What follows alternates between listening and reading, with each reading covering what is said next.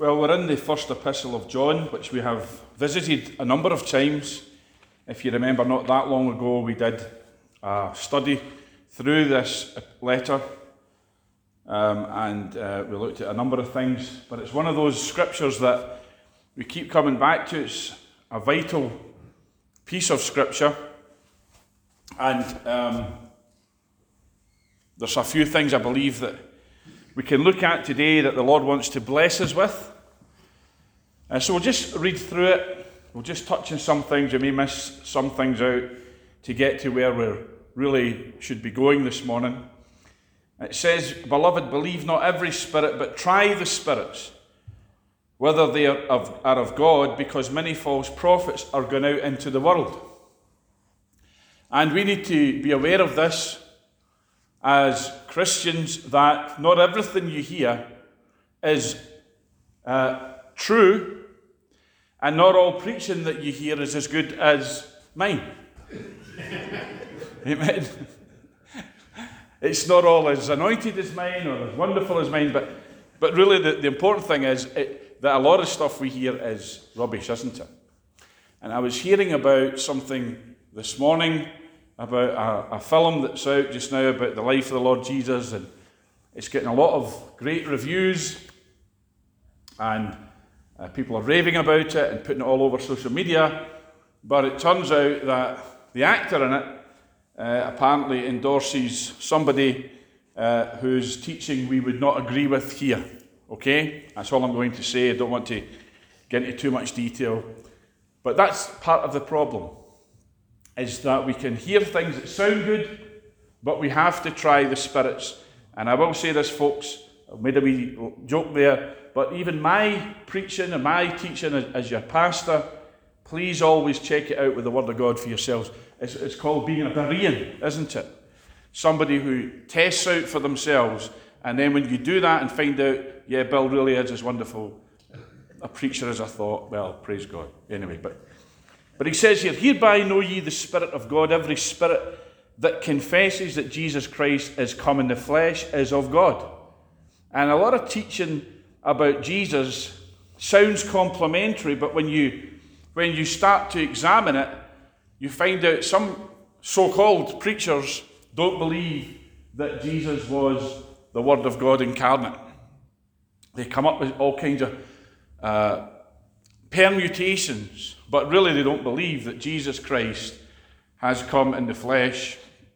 You get a lot of Gnostic teaching and all kinds of stuff. I'm not going to get into the detail of that. So, again, try, test the spirits to make sure that the preaching you're listening to is biblical and anointed of the Holy Ghost. So, every spirit that confesses not that Jesus Christ has come in the flesh is not of God, and this is that spirit of Antichrist.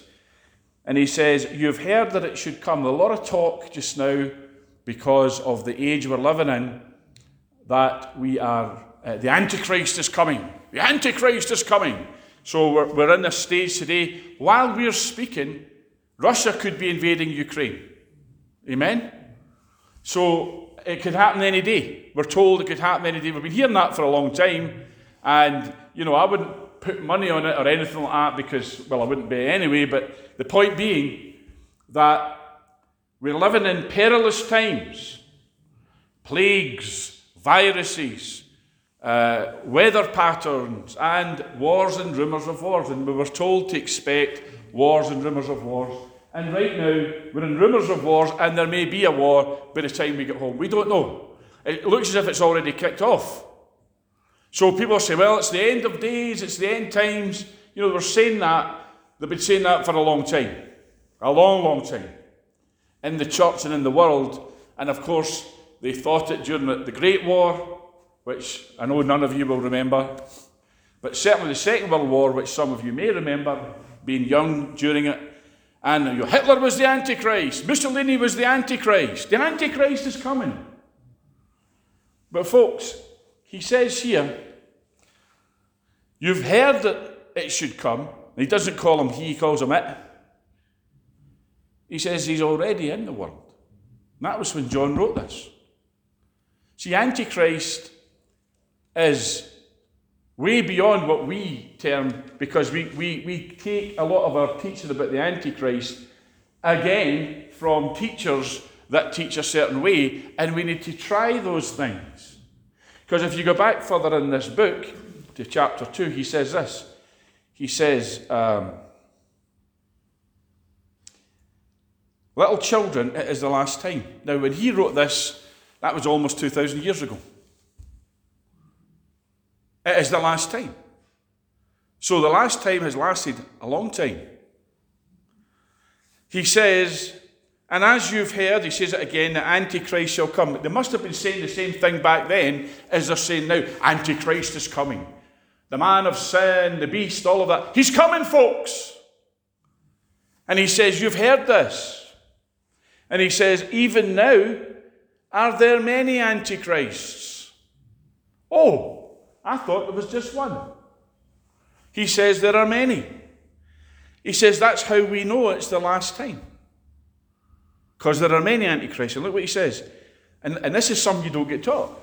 We're taught that the antichrist is some kind of, um, you know, some people, oh, he's, he's a Muslim. He's a Muslim. Or he's, you know, he's some kind of strange foreigner guy. Or he's, he's not a Christian. He's not, he's, he, he, there's no way this guy's a Christian. But look what the Bible says, folks. It says there are many of them, not one. They went out from us. Oh, we don't get taught that. They went out from us. So it's not somebody over there, over there, in foreign lands. They went out from us, folks. These antichrists. But they were not of us, it says, for if they had been of us, they would no doubt have continued with us. But they went out that they might be made manifest that they were not all of us. Sorry, well, not all, not all of us. See, a lot of teaching that we listen to is sensationalist, it's lurid, it captures our fascination. We've got films about it, yeah? All kinds of movies and books. But, folks, when we read the Bible, we see what it says about Antichrist. Now, I know the Reformed position is, is uh, the, the, the Pope is the Antichrist, the man of sin. And that's the one thing I'll say. There's been many of them. Amen? Some would say too many.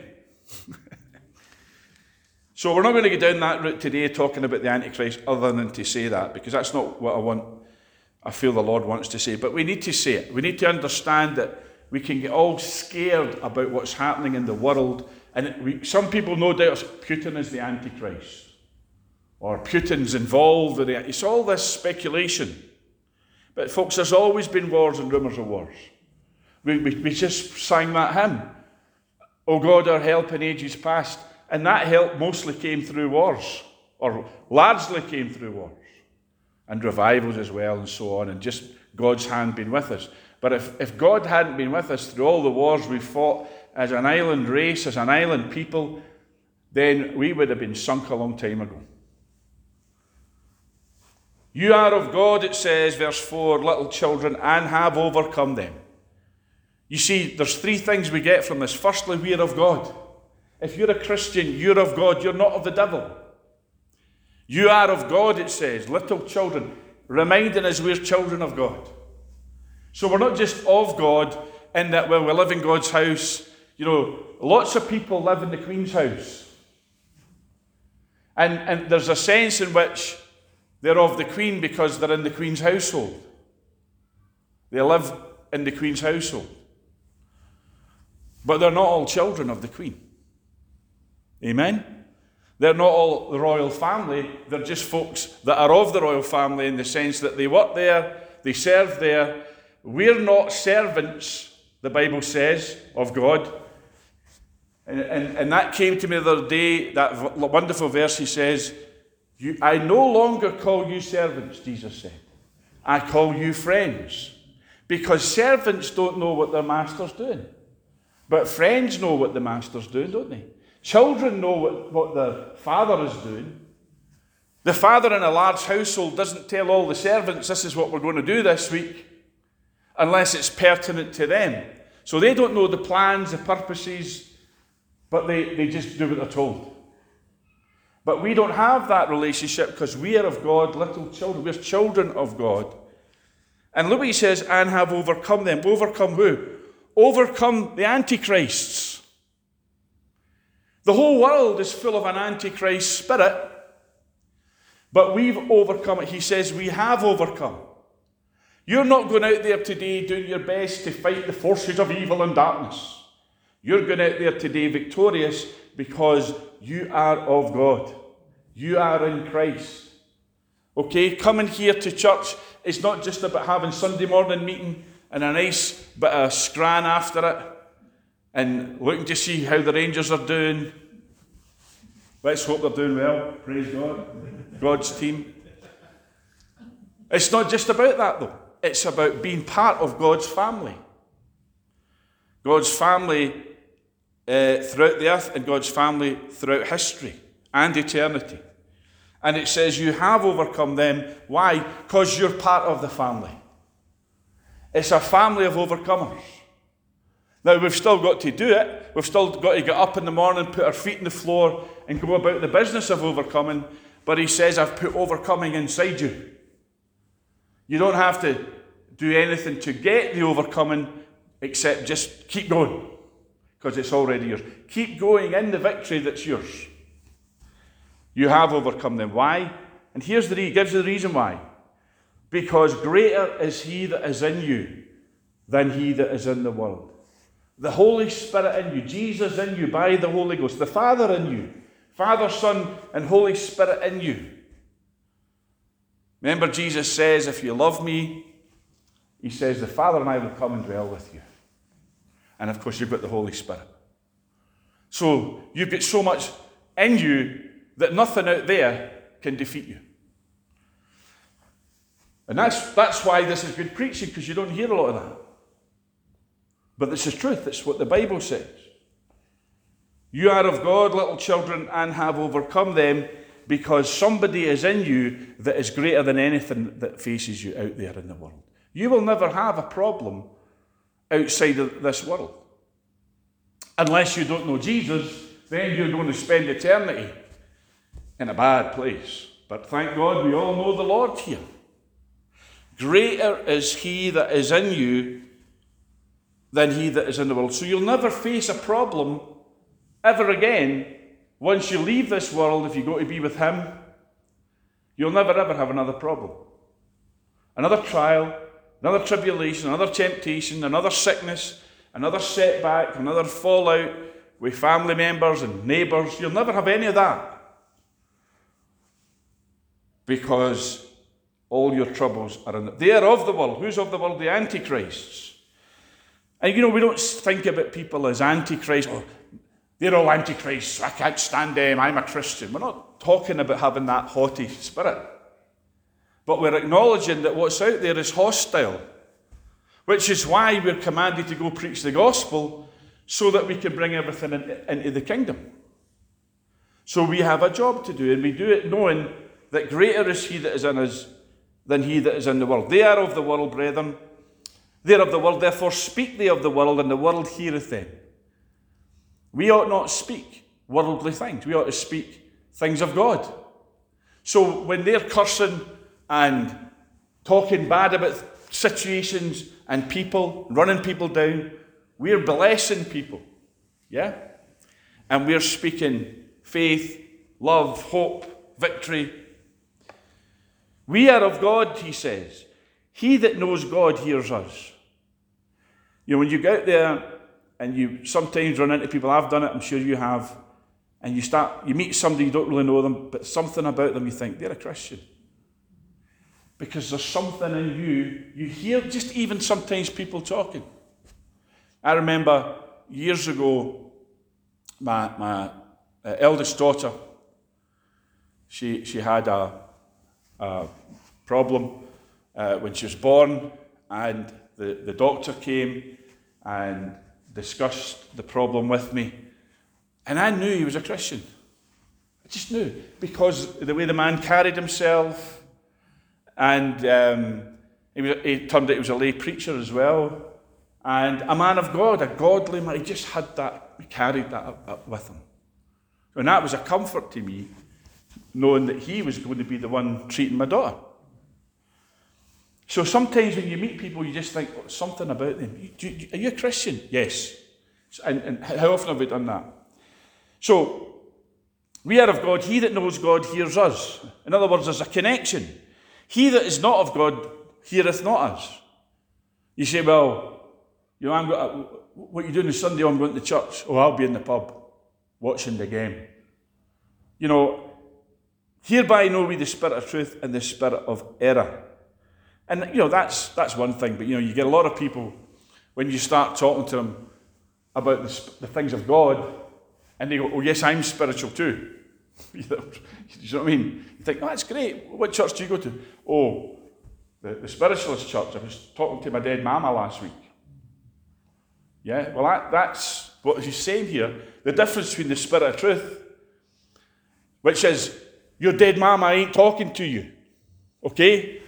At best, it's somebody conning you out of money, and at worst, it's some demon talking to you. Amen? Or I go, I go to a tarot card reading, like our First Minister's sister, who's just, you know, now touting for business, am I right? It's a tarot card reader. So if you want your tarot cards read, go to somebody's, uh, go to our First Minister's sister, who's even nuttier than our First Minister. Amen? See, we have to distinguish between truth and error.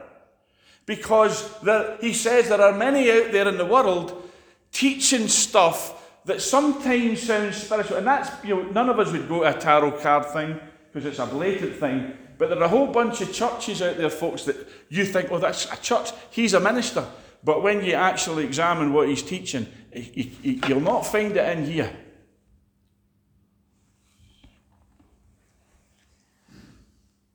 I want to talk, what I want to talk about. So, the time I've got left, what I want to do is talk about it. He says, Beloved, let us love one another. See, if you stay in love, and I'm not talking about staying in sentimental mush, but I'm talking about love, agape love, biblical love. Love, greater love has no man than this, than that a man lay down his life for his friends. We, we talk about that. But you know, that's not really what Jesus did. He went beyond that. You know, many of our war dead, um, and, and we celebrate that, Remembrance Day, other times. They laid down their lives for their countrymen. They laid down their lives for their nation. And there's no greater love, Jesus said, than that. But Jesus went beyond that because when Jesus laid down his life, he didn't have a friend in the sense that we were all his enemies because we were all sinners. Does that make sense? He didn't lay down his life for his friends, he laid down his life for his enemies. He, he didn't see when he was on the cross, he saw it by faith, of course, but when he's looking around, all his friends deserted him, bar one. His mum was there, and some of the women were there, but all the big brave disciples, they scampered apart from the guy who wrote this letter. That's why he qualified to talk about love. Because he wrote a lot about love, because he was known as the apostle of love, because he stayed with Jesus like superglue.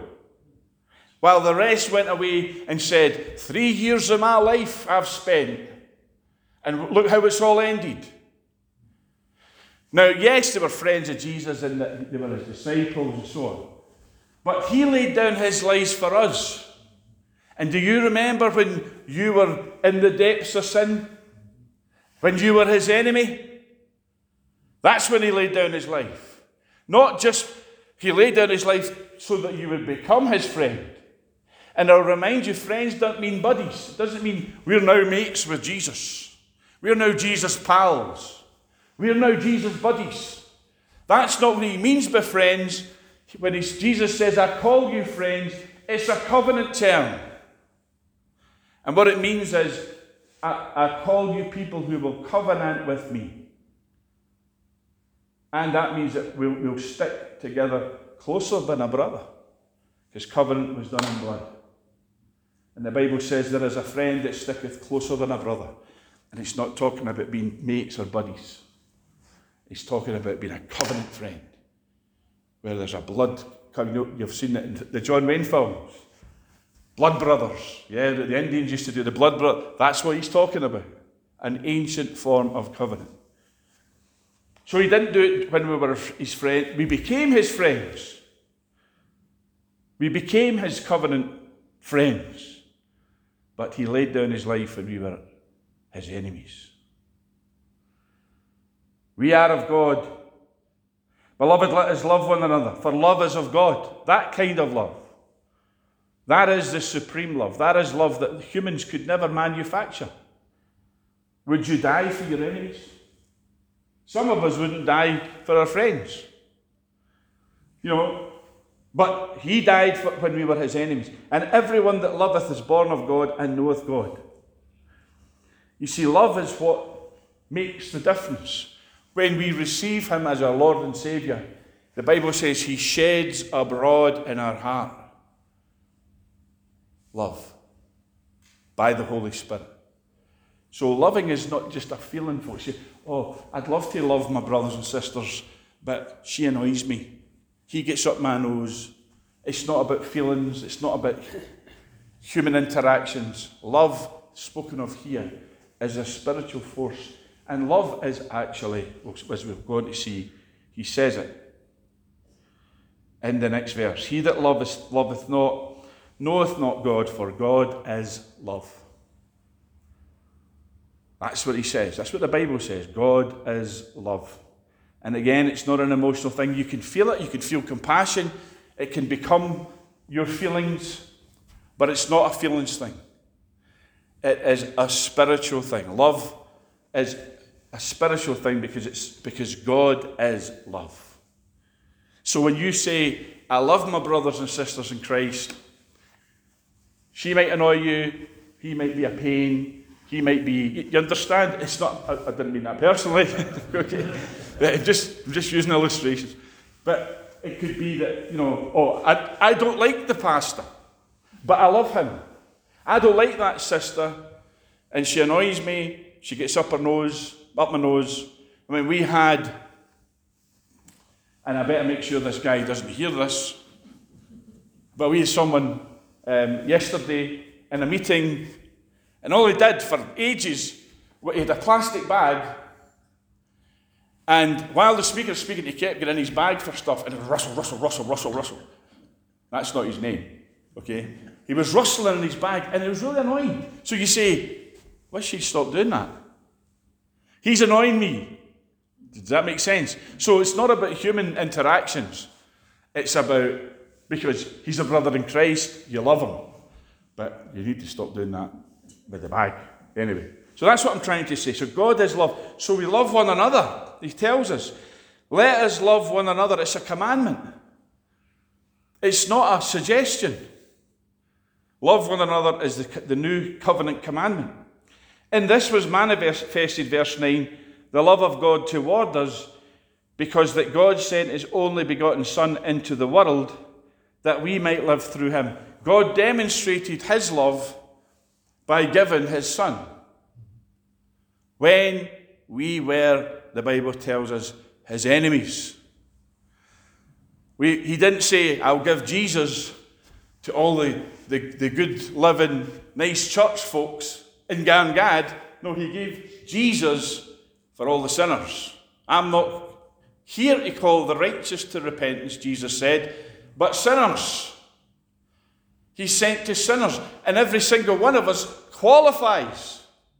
We were all sinners, some of us much more than others. And that is why uh, you know, I feel sorry for all you goody two shoes folks. Because, you know, it's great that you know the Lord. But let me tell you, when you came from where I was, the depths of sin, you've got a testimony. Does that make sense? He wasn't sent to all the good folks, he was sent to the worst of folks. And, you know, everybody, and, and, and you know, really, we all probably feel, oh, well, I, you don't know how bad I was. We probably all have a bit of that in us. Because I know my own heart. I maybe never, you know, got out up to a lot of stuff, but in my heart I wanted to. You see, and if it's in your heart, it's just it's almost as bad as doing it, isn't it? You could, the Jesus says, you know, yeah, adultery isn't just running off with some woman, it's lusting after her in your heart. And you could have somebody who sits there and lusts after a thousand women, never runs off with any of them, and he's just as bad as the guy who runs off with one or two. Because it's a heart issue.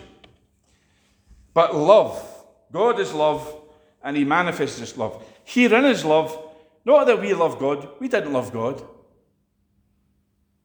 We didn't love God, but that He loved. It's not about did we love God. Now, I remember from a young age I loved God. I remember that very clearly. And I was always, always felt God's hand in me. I had stuff happen. I had a lot of people praying for me. And all that stuff. And I loved God. But I loved a whole bunch of other stuff as well. And my love for God didn't stop me doing the other stuff. So, did I really love Him? It's like a man saying to his wife, uh, I really love you, darling, but you know, I just couldn't resist that barmaid. Amen? Well, the wife's going, Oh, well, does he really love me if he can't resist the barmaids? But it's not important anyway, because it's not about do we love him. Our faith should never be based on, oh, I really love the Lord. And you get a lot of people want to tell you how much they love Jesus. Folks, the boasting is not. yeah, pal. The boasting is not that we loved him. The boasting is that he loved us. That's our boasting. That's what I'm boasting in today. That's what we should be boasting. You know, it's not about me loving him. He loved me. It's not about me loving him. No, he says here, love is not about we love God, but that he loved us and sent his son to be the propitiation for our sins or the atonement for our sins. Beloved, if God so loved us, we ought also to love one another. Kind of running to the end of this time wise now, so uh, I'm just going to wrap it up. I think what we'll do might be a good thing if we just leave it there. And what we'll do is we'll pick this up next week because uh, there's still quite a bit of this chapter to look at, and it's all about love. And that is the message today. Looking at what love is. Love is not a mushy feeling. Now, I know when you look at your spouse, you get that mushy feeling, that the butterflies in your stomach. Amen? I'm not getting a lot of amens. Men, your, your wives are here and they're not saying, Yes, amen. I'm just glad that Agnes is here. Anyway, but it's not about that. Oh, but we get that we get that for our children, don't we, and our grandbabies and so on. Um, but we're not even we're talking about the love of God and how God loved us. And you know, God's love for us is far stronger and greater and fiercer than any of that love. And we know how strong the love of, of a mother is for her children um, and so on, and grandchildren. But God's love is infinitely greater than that. And that love is for you and I. That's what's exciting today. That's what we celebrate today. We'll pick this up, as I said, next week and, and carry it on. The Lord bless you, folks.